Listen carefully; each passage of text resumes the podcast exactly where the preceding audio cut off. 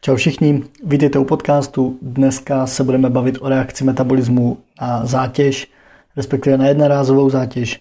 V předchozích dvou epizodách jsem řešil adaptace, což bylo ve spojitosti s nějakou chronickou zátěží, nějakou opakovanou, jak se na to tělo přizpůsobuje a dneska by asi bylo dobrý říct uh, i ten začátek, když máte jednostrannou zátěž, nebo teda jednostrannou jednorázovou, tak jak to tělo se s tím vypořádává a co se s naším tělem nebo v našem těle vůbec odehrává. Ještě než začnu, tak uh, díky moc, že posloucháte. Už jsme překročili hranici tisíc poslechů, takže máte za mě palec nahoru. Díky moc a můžeme začít. Jak už jsem říkal v předchozích epizodách, tělesná práce eh, je největší stresor pro naše tělo. Eh, dochází k narušení homeostázy tím, že my eh, jdeme například běhat nebo jdeme do posilovny, jdeme vyvíjet cokoliv, jakoukoliv činnost tělesnou, tak pro naše tělo je to ohromná zátěž a je to obrovský stresor. A právě tím, že se nám naruší ta homeostáza, o které už jsem bavil se v předchozích epizodách, ale je to teda ve zkratce nějaký, uh, nějaká rovnováha vnitřního prostředí, právě aby nedocházelo k nějakým velkým poruchám metabolismu.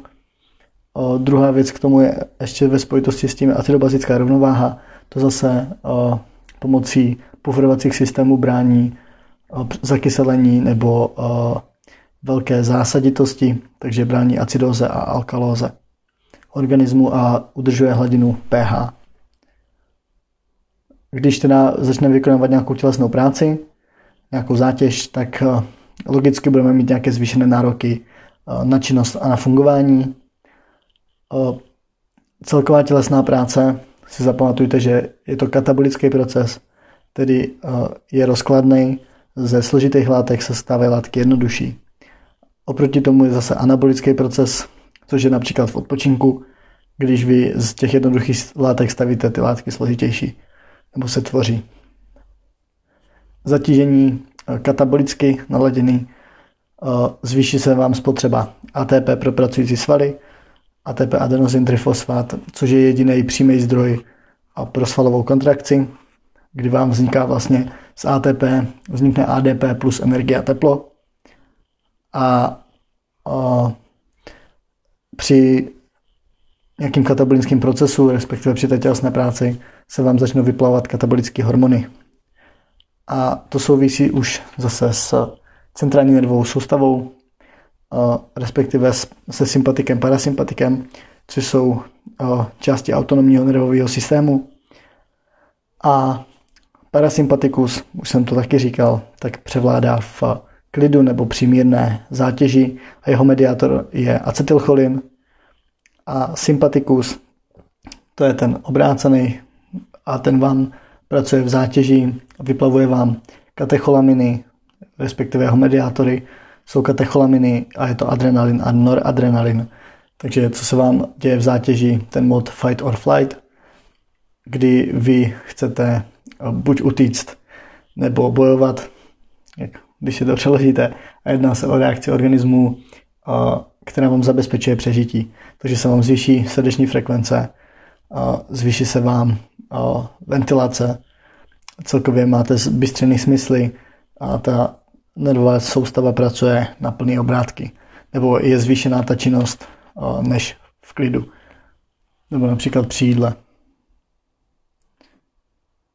Takže zvýší se vám aktivita sympatiku.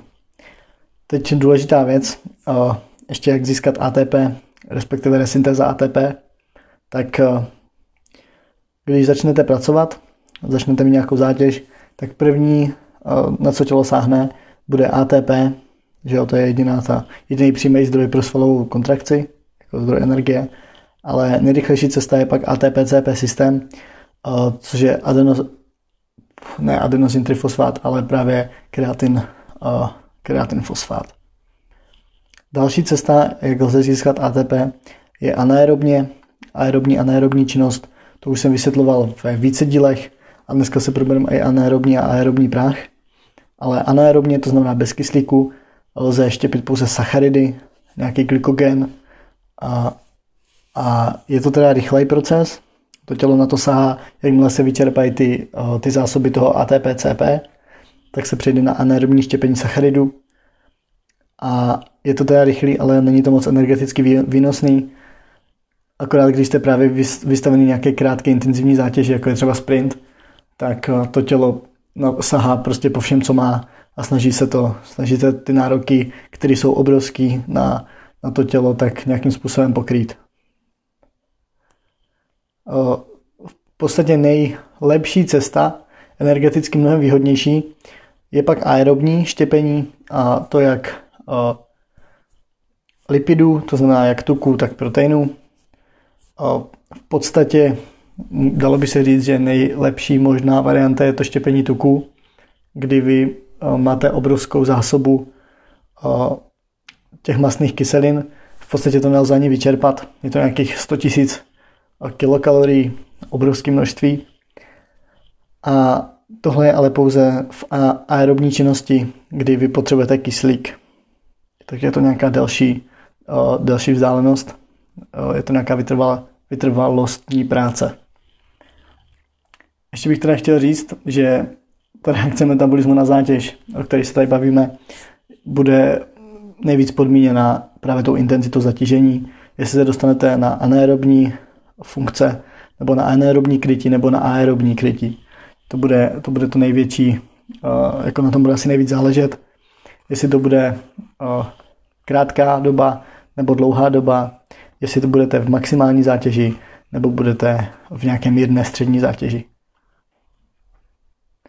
Tak když zahájíme práci, zase nějakou tělesnou činnost, tak eh, k čemu dojde? Už jsem mluvil o redistribuci krve, což je eh, jedna z funkcí nebo jedna z reakcí okamžitých kardiovaskulárního systému, kdy se vám přemění eh, vlastně to, kde máte uloženou krev, přemění se to, většina jde do svalů, tohle, o tomhle jsem mluvil právě v adaptacích o ohledně kardiovaskulárního systému, takže kdo neslyšel, tak si to poslechněte, je to zajímavý, jako celkově fyziologie. A teďka, eh, když dojde k té distribuci krve, jak už jsem říkal, je tam zvýšená aktivita sympatiku, tak eh, právě začnou hrát roli hormony, začnou se vám vyplavovat a funguje, nebo je jich celá řada já si rozhodně neznám, rozhodně neznám všechny a rozhodně vám tady neuvedu všechny, ale hormony právě nám slouží k, nebo zajišťují nám eh, souhru přeměny látek a činnosti různých tkání a uplatňují se právě při udržení toho stálého vnitřního prostředí, což je ta homeostáza. Takže hormony vyplavující se, abychom získali ATP, tak v první řadě, eh, jak už jsem říkal, aktivita sympatiku při svalové činnosti nebo při, při zátěži a sympatikus, mediátory, adrenalin, noradrenalin. Takže zřejmě nad ledvin se vám vyplaví adrenalin. To je první hormon, který slouží k tomu, abychom získali ATP. Adrenalin štěpí jak, nebo štěpí lipidy, takže lipolíza působí lipolyticky a, a glykogenolíza. Takže zase uh, glykogen kdy se vám, nebo glykogenolýza, kdy se vám z glykogenu dělá glukóza. Další hormon je somatotropin. Somatotropin, jiný název proto je růstový hormon a taky působí lipolyticky nebo zajišťuje lipolízu. Další hormon důležitý je glukagon. Glukagon, jeho důležitá funkce je ta, že udržuje vyrovnanou hladinu glykemie a působí teda jako antagonista inzulínu, takže uh, vám zase zvyšuje tu hladinu cukru, kdežto právě inzulín vám snižuje hladinu glykemie nebo hladinu cukru v krvi. Teď uh, nejsilnější katabolický hormon, který vůbec při té zátěži uh, se vyplaví, tak je vyplavovaný z kůry nadledvin a je to kortizol, který zajišťuje jak lipolízu, tak proteolízu. Takže štěpí i, i bílkoviny, nejenom tuky. Velmi důležitá věc, abyste pochopili hormony, tak právě při zátěži se vám budou vyplavovat logicky ty katabolický a v klidu pak se začnou vyplavat ty anabolický. Takže v životě se vám nemůže vyplavit při zátěži testosteron, jo, jak si někdo může myslet, nebo inzulín. Tyhle hormony se vyplovou až po zátěži, protože právě působí anabolicky, jak už jsme řekli, pohyb a celkově nějakákoliv činnost je katabolický rozkladný proces. Takže až v té fázi následné toho odpočinku, v té fázi zotavovací, se vám začnou produkovat ty anabolické hormony a začnete budovat tu svalovou hmotu. Například. Tak, když se dostanete do maximální práce, tak se vám zapojí některé metabolické systémy, respektive, jak už jsem říkal, ty systémy jsou tři. A je to metabolismus tuku, metabolismus cukru a na ně navazující ATP-CP. Ten metabolismus cukru má ještě dvě součásti. To je ten anaerobní, který nepotřebuje kyslík, a aerobní, tak kyslík vyžaduje. První dvě vteřiny od zahájení práce na maximum. Představte si to třeba jako sprint nebo, nebo jako zvedání nějaké těžké činky, třeba spěračí, jo, nějaký trh nadhoz, tak je právě saturována pomocí ATP-CP systému, což je ten kreatin fosfát. Po té druhé vteřině, kdy už jsou vlastně tady ty zásoby vyčerpané, tak se začne projevovat anaerobní glykolýza, zhruba v páté vteřině maximální práce, což může být už například nějaký sprint na 100 metrů, běžíte dílek 5 vteřin, tak v té páté vteřině maximální práce anaerobní glykolýza, štěpení eh, cukru anaerobně.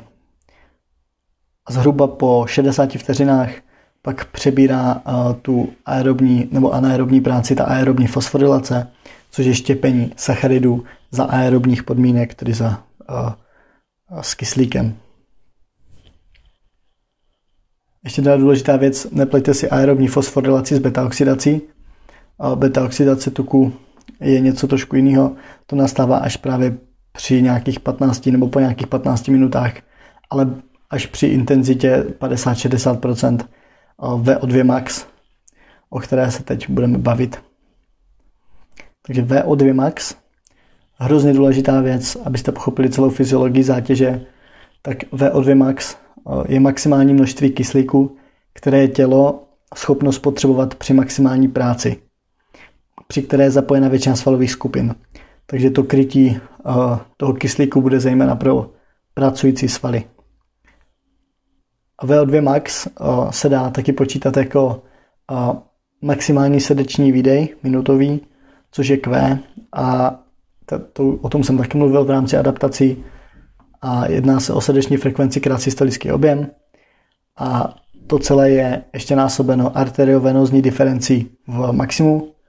Arteriovenozní diference, už jsem to taky zmiňoval a povídal jsem o tom, je to rozdíl mezi arteriální, což je tou tepenou, a venozní, což je žilní krev. Protože ze základní školy jsme se učili, že tepny vedou okysličenou, žily vedou neokysličenou krev, ale ono to tak úplně není. V obou je jako v obou kyslík je jenom v jiném množství. VO2 max se dá vyjádřit různýma způsobama, například v litrech za minutu, a v miligramech na kilogram za minutu, anebo v MEC. MEC to si ještě upřesníme, protože to je docela důležitá věc. No, obecně proč je důležitý VO2 max? VO2 max je teda nějaký prekurzor naší trénovanosti. Hodně to vypovídá o tom, kde máte vůbec postavený, postavenou intenzitu zatížení. Když máte trénovaný a netrénovaného člověka, tak ten rozdíl VO2 max tam bude značný a i, ty, i to, jak budou zvládat vlastně intenzitu, která by měla odpovídat stejnému zatížení, tak pro jednoho bude lehčí, pro toho trénovaného a pro toho netrénovaného to může být sakra těžký trénink. A důležitost VO2 max teda je v tom, že máte vyšší intenzitu zatížení, vyšší požadavky na produkci ATP, vyšší spotřebu kyslíku v pracujících svalech. A když máte nižší VO2 max, tak máte zase méně energie, máte slabší výkon a máte vyšší zapojení toho anaerobního metabolismu. To znamená, i při nižších intenzitách se vám zapojí ten anaerobní bezkyslíkatej, řekněme zjednodušeně, který vlastně se ale, který ale vlastně znamená, že jste v mnohem větší prá- intenzitě zatížení a je to mnohem náročnější pokrývat ty nároky. Jak už jsem říkal, nejefektivnější, nejvíc energeticky výnosný je ten aerobní způsob získávání energie, což je ten právě z přístupu, s přísunem kyslíku. Samozřejmě VO2 max je limitovaný, není to nic, co byste, samozřejmě tréninkem se to dá zvýšit a zvýší se to, ale není to, um, není to, jak to říct, je tam omezená hranice, není to tak, že byste trénovali pořád nahoru, nahoru, nahoru a, a jako nikdy se to nezastavilo.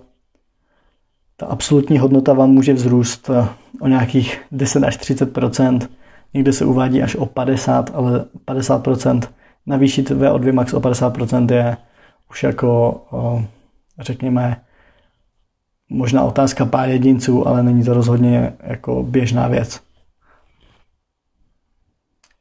Eh, co, co nás limituje, když si chceme navýšit VO2 max, tak eh, VO2 max, když byste to neslyšeli, slyšeli tam ten kyslík, že to je maximální spotřeba kyslíku, tak si řeknete, že nejvíc limitujícím faktorem bude dýchací systém, což není úplně pravda.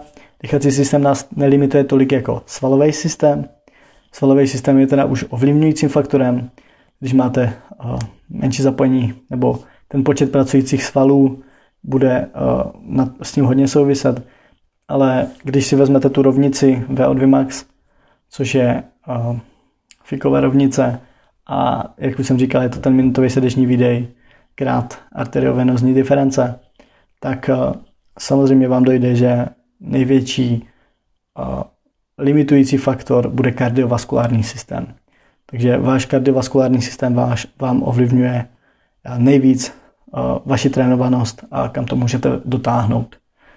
Obzvlášť teda v těch ale vytrvalostních sportech, protože VO2 max u nějakých silových sportů nebude mít až takový opodstatnění, ale to se dozvíte později.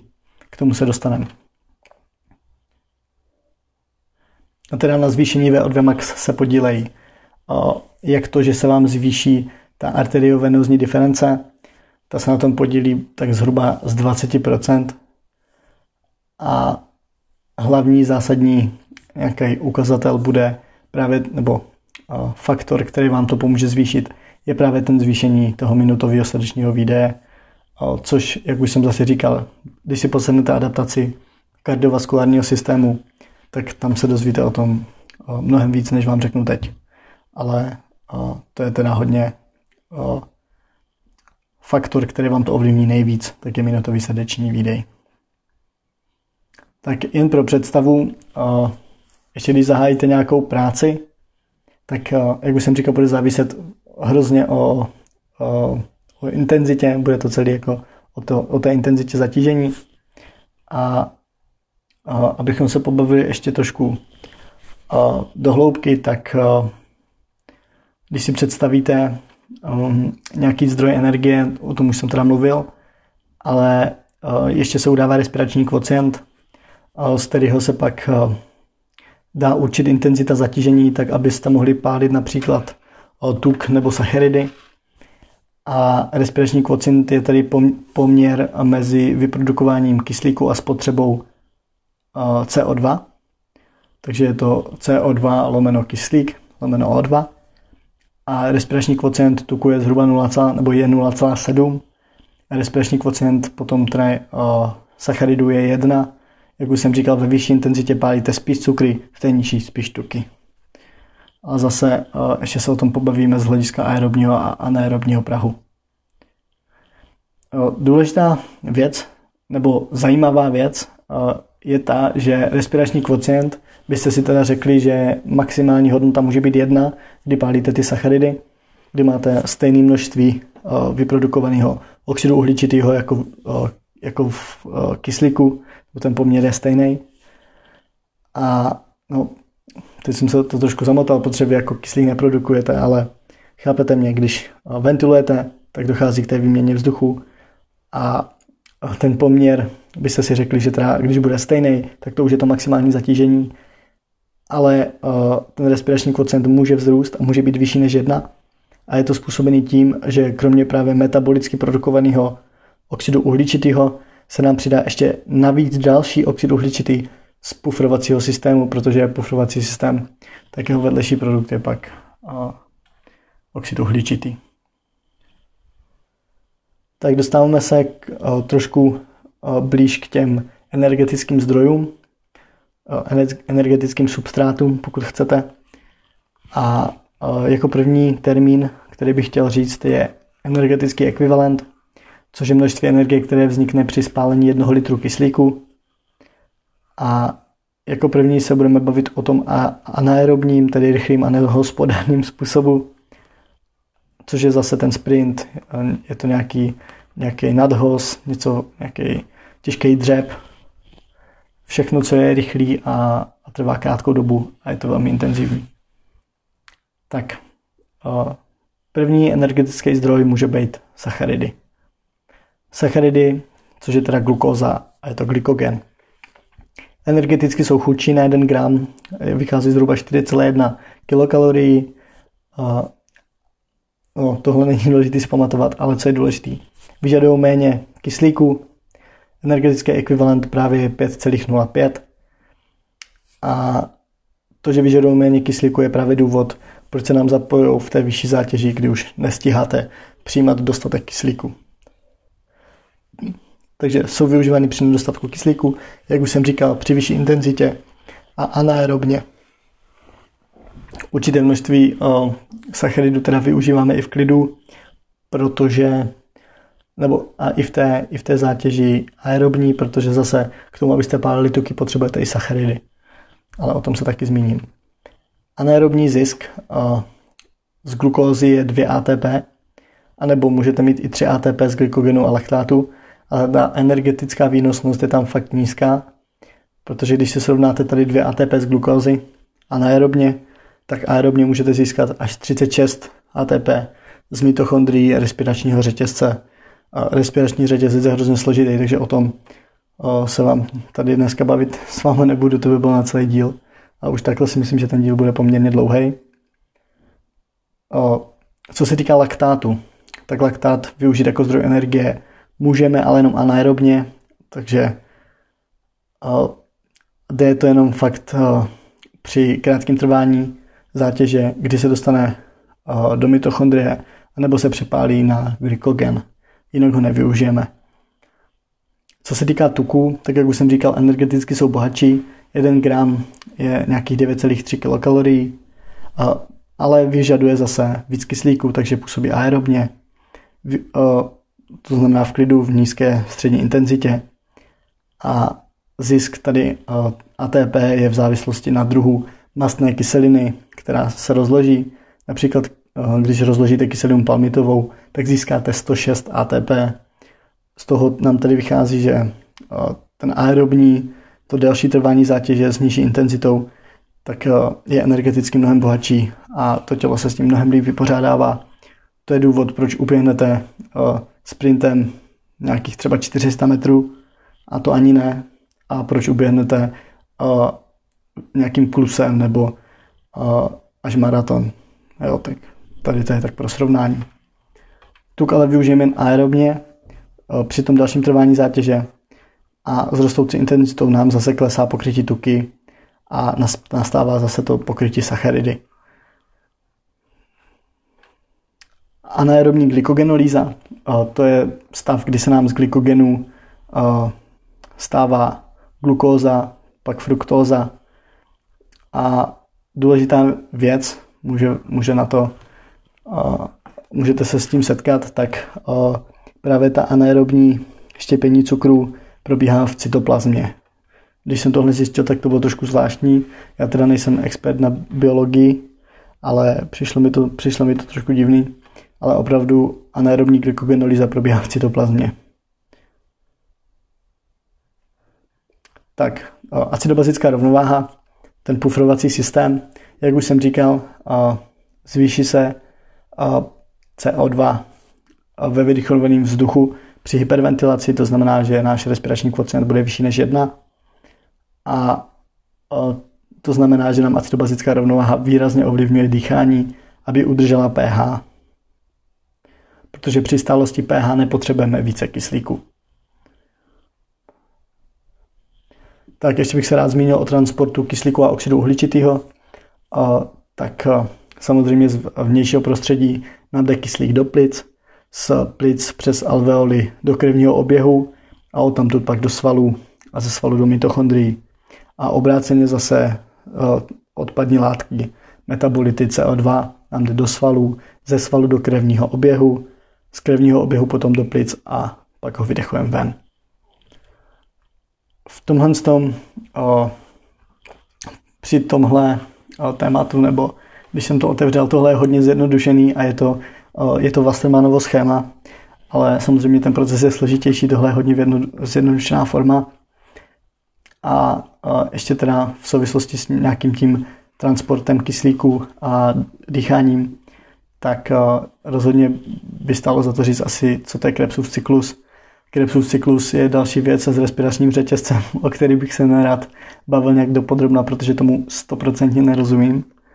Ale pro uh, zjednodušení týká se to buněčného dýchání a Krebsův cyklus, uh, když se mu myslím říká citrátový cyklus, tak je metabolická dráha, která je lokalizována právě v mitochondriích, protože mitochondrie jsou důležitým zdrojem, jsou to taková energie, továrna na energii pro buňky. Zase hodně zjednodušeně, nejsem biolog, jenom mě baví fyziologie a zátěžovka. Takže asi tak. Ale k dýchacímu systému, tak jeho funkce je výměna, jak už jsem říkal, O2 a CO2 mezi vnitřním a vnějším prostředím. Tenhle jev se nazývá ventilace. Okysličování krve a odvod oxidu uhličitého pak je respirace a výměna plynů, eh, rozdíl parciálních tlaků plynů je pak difuze. Centrum dýchání je v prodloužené míše, což je taky zajímavá věc, kterou jsem dřív nevěděl, že centrum dýchání máte v prodloužené míše. Myslel jsem si, že to, že to bude někde jinde. A co se, nám, eh, co se týká dechových objemů, tak klidový objem eh, je zhruba půl litru což je takový to, když se jenom nadechneme, vydechneme. Pak máme nádechový rezervní objem, který může být až 1,5 nebo 1,5 až 2,5 litru. To je to, když se nadechnete, tak to, co se ještě můžete nadechnout víc, když si to zkusíte, tak ten vlastně nádech druhý je rezervní objem a to stejný pak platí i s výdechem. Když vydechnete, tak to, co můžete vydechnout ještě navíc, je pak rezervní výdechový objem, který je 1 až 2 litry a dohromady nám tvoří vitální kapacitu plic, což je 3 až 5 litrů. A potom minutová ventilace zase bude množství proventilovaného vzduchu za minutu.